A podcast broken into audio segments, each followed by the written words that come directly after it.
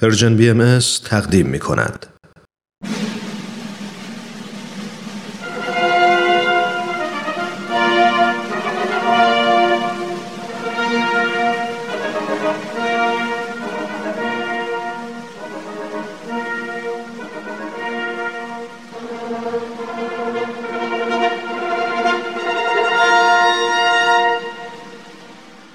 تاریخ به روایت مورخ من کتاب تاریخ نبیل رو از ترنم دوستم گرفتم که بخونم. این کتاب یه قسمت از تاریخ ایرانه که تا حالا نشنیده بودم. کتابو که باز کردم خود نبیل که اونو نوشته شروع کرد با من حرف زدن. خیلی عجیب بود. ولی خیلی هم برام جالب بود. این تاریخ یه بخش از کاری از گروه نمایش رادیو پیام دوست. تهیه کننده و کارگردان امیر یزدانی. فصل دوم.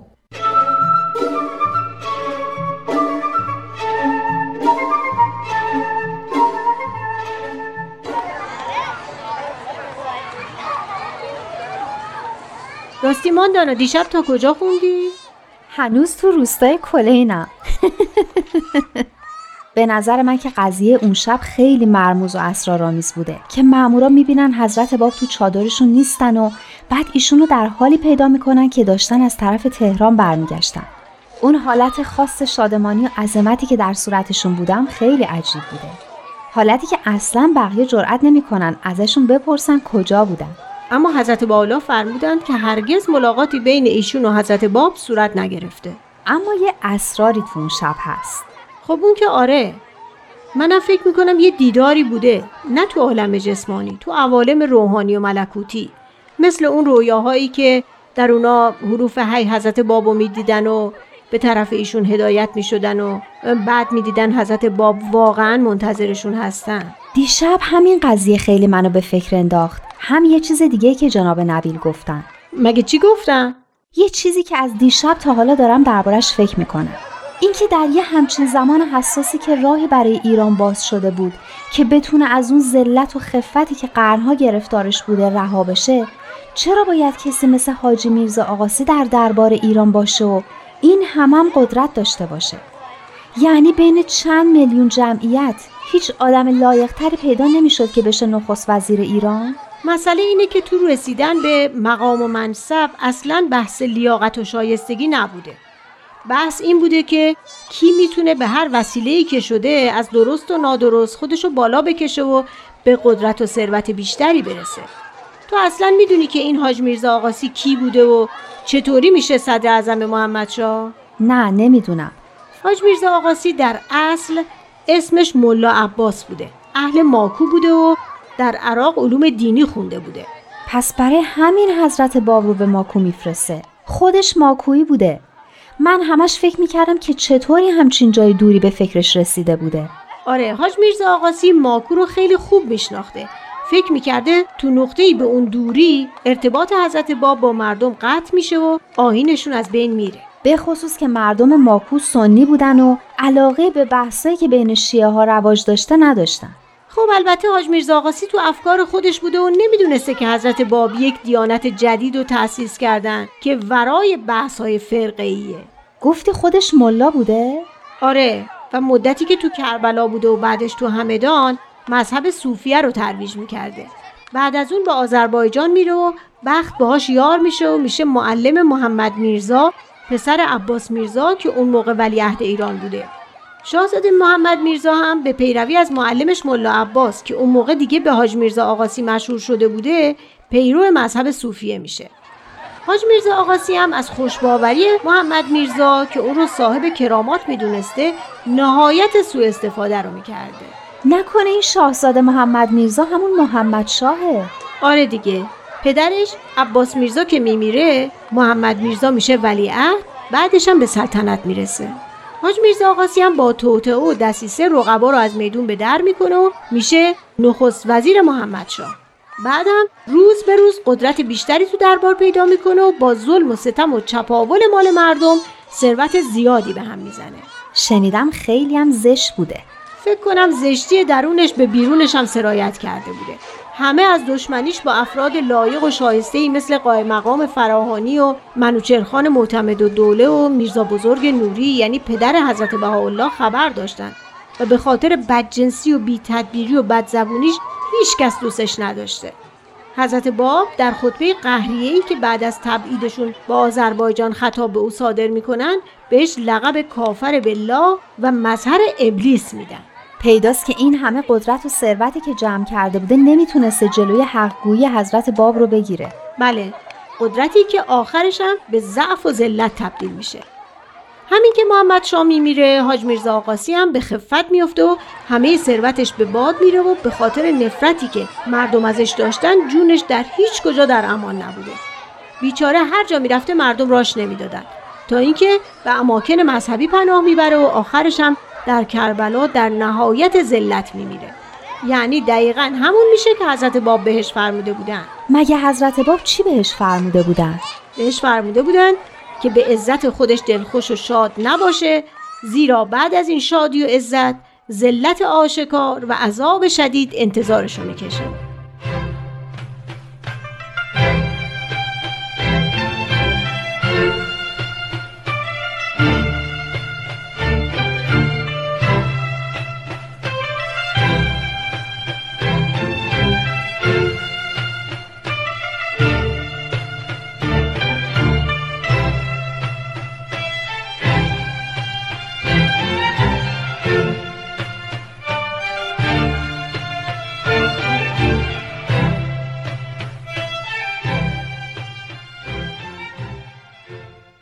جناب نبیل برام تعریف کنین که وقتی محمد شاه نامه نوشت که حضرت باب باید به ماکو برن و خیلی محترمانه حکم تبعید ایشونو داد چی شد و چه اتفاقی افتاد؟ بله بعد از دریافت این حکم محمد بیک چاپارچی و سایر معمورین که از اصفهان حضرت باب را همراهی می کردند ایشان را به طرف تبریز حرکت دادند. حضرت باب مبالغی را که دولت برای هزینه سفر ایشان می پرداخت قبول نکردند و همه آن مبالغ را در میان فقرا پخش کردند و پسنداز خودشان را که از تجارت بوشهر و شیراز به دست آورده بودند صرف مخارج لازم سفر کردند. همانطور که قبلا هم اشاره کردیم معمورین دستور داشتند که نگذارند آن حضرت وارد شهرهای بین راه بشوند. این بود که وقتی به قزوین نزدیک شدند برخی از بابی ها برای ملاقات ایشان از قزوین به روستای سیاه دهان رفتند. روستای سیاه دهان کجا بود؟ یکی از روستاهای بین راه بود که حضرت باب در آنجا اقامت کرده بودند. یکی از کسانی که در آنجا به دیدار حضرت باب موفق شد ملا اسکندر زنجانی بود. خاطرتان هست که او که بود؟ ملا اسکندر زنجانی زنجانی حجت زنجانی. شاگرد جناب حجت زنجانی بود. همون بود که جناب حجت برای تحقیق به شیراز فرستادن و با دیدن حضرت باب ایمان آورد و آثار حضرت باب برای جناب حجت آورد و باعث ایمان ایشون هم شد. مرحبا آفرین بر شما. البته خود جناب حجت در آن موقع به دلیل توطعه ها و دسیسه های علمای زنجان در تهران تحت نظر بود. اما همین که خبر گرفتاری حضرت باب را شنید فوراً به مؤمنین زنجان پیغام فرستاد و تأکید شدید کرد که با هم جمع شوند و اسباب خلاصی حضرت باب را از چنگ دشمنان فراهم نمایند و ایشان را تا هر کجا که مایل باشند بروند همراهی کنند. یک عده از پیروان و مؤمنین خالص حضرت باب هم به دستور جناب حجت برای نجات ایشان اقدام کردند. آفرین. اینا دیگه عجب شهامتی داشتن. یعنی واقعا رفتن که حضرت بابا از دست مامورا نجات بدن؟ بله نیمه شب بود که به مقصد رسیدند. همه ماموران در خواب بودند. به حضرت باب عرض کردند که ما برای یاری شما حاضریم. معمورین همه در خوابند. شما را تا هر نقطه ای که میل شما باشد همراهی می کنیم. حضرت باب در جواب آنها فرمودند کوههای آذربایجان هم حقی دارند. شما به خانه های خود برگردید و از این فکر منصرف شوید. یعنی فرار نکردن؟ فرار کنند؟ از که و برای چه؟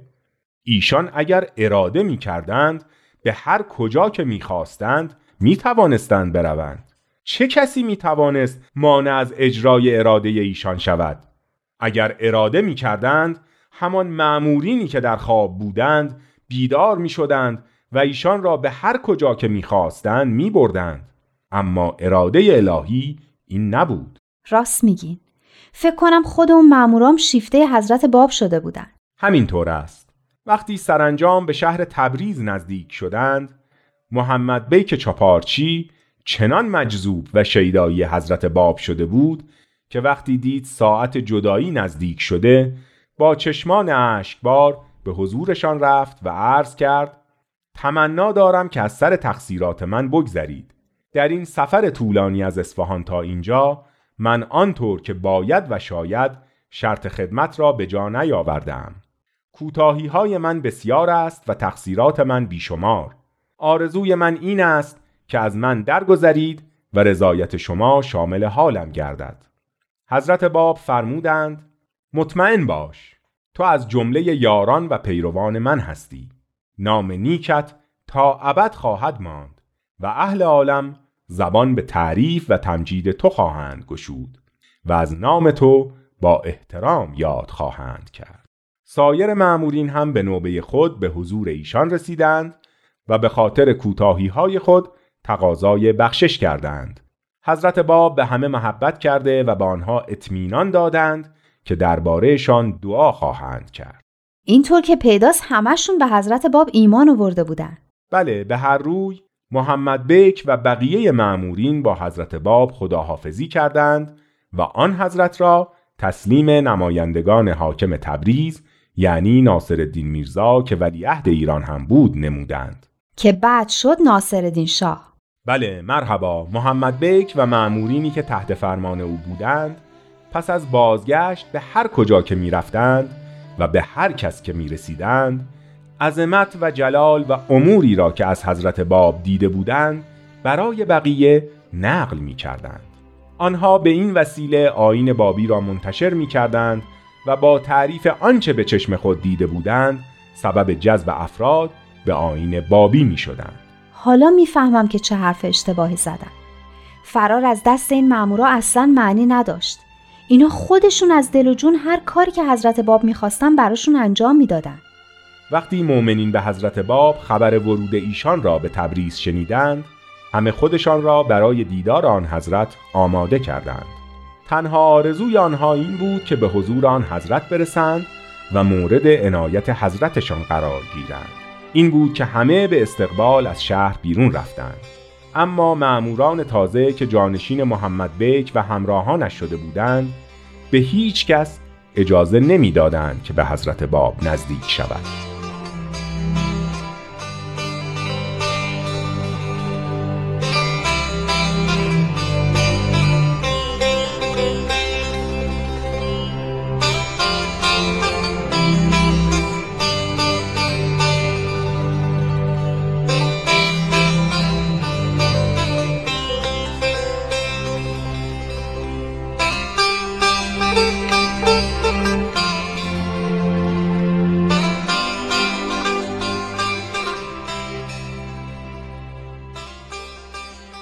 چرا؟ برای اینکه مسئول حفظ جان حضرت باب بودند و در میان آن جمعیت ممکن بود کسانی باشند که بخواهند آسیبی به حضرتشان برسانند.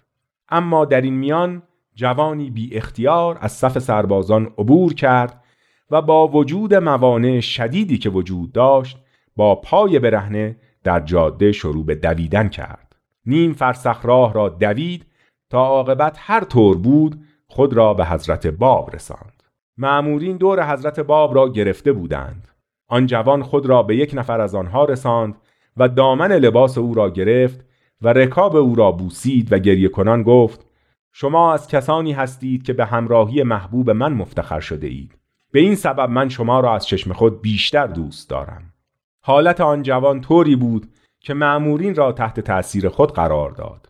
آنها به او اجازه دادند نزد حضرت باب برود. آن جوان به محض اینکه چشمش به حضرت باب افتاد از شادمانی فریاد کشید و در حالی که اشکهای سوزان از چشمانش روان بود زمین مقابل آن حضرت را بوسید. حضرت باب از اسب پیاده شدند و او را در آغوش گرفتند و اشکهایش را پاک کردند و استراب او را به آرامش تبدیل کردند. وای چه حالی داشته! خوش به حالش! به بوسیدن زمین جلوی حضرت باب راضی بوده و حضرت باب بغلش می‌کنن و اشکاشو پاک می‌کنن. فکر کنم اون موقع تو آسمونا بوده. چه عشقی بوده این عشق؟ بله چه عشقی بود آن عشق؟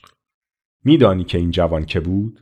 اون جوان کی بود؟ مم، خدا جونم خودشه. انیس میرزا محمد علی زنوزی. از تصورش تمام تنم داره میلرزه.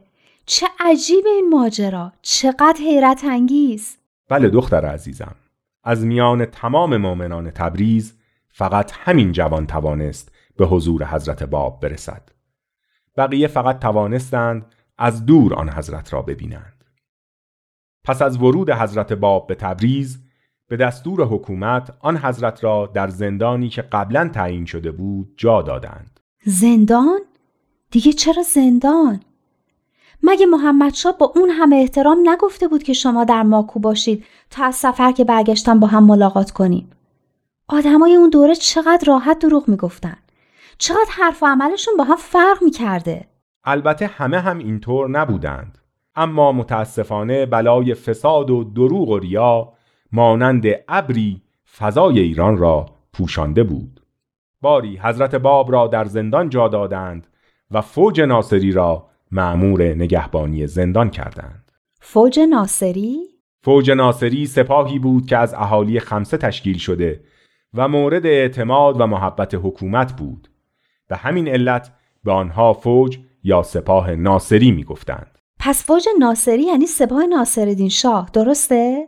بله البته باید بگوییم ناصرالدین میرزای ولیعهد چون هنوز به شاهی نرسیده بود.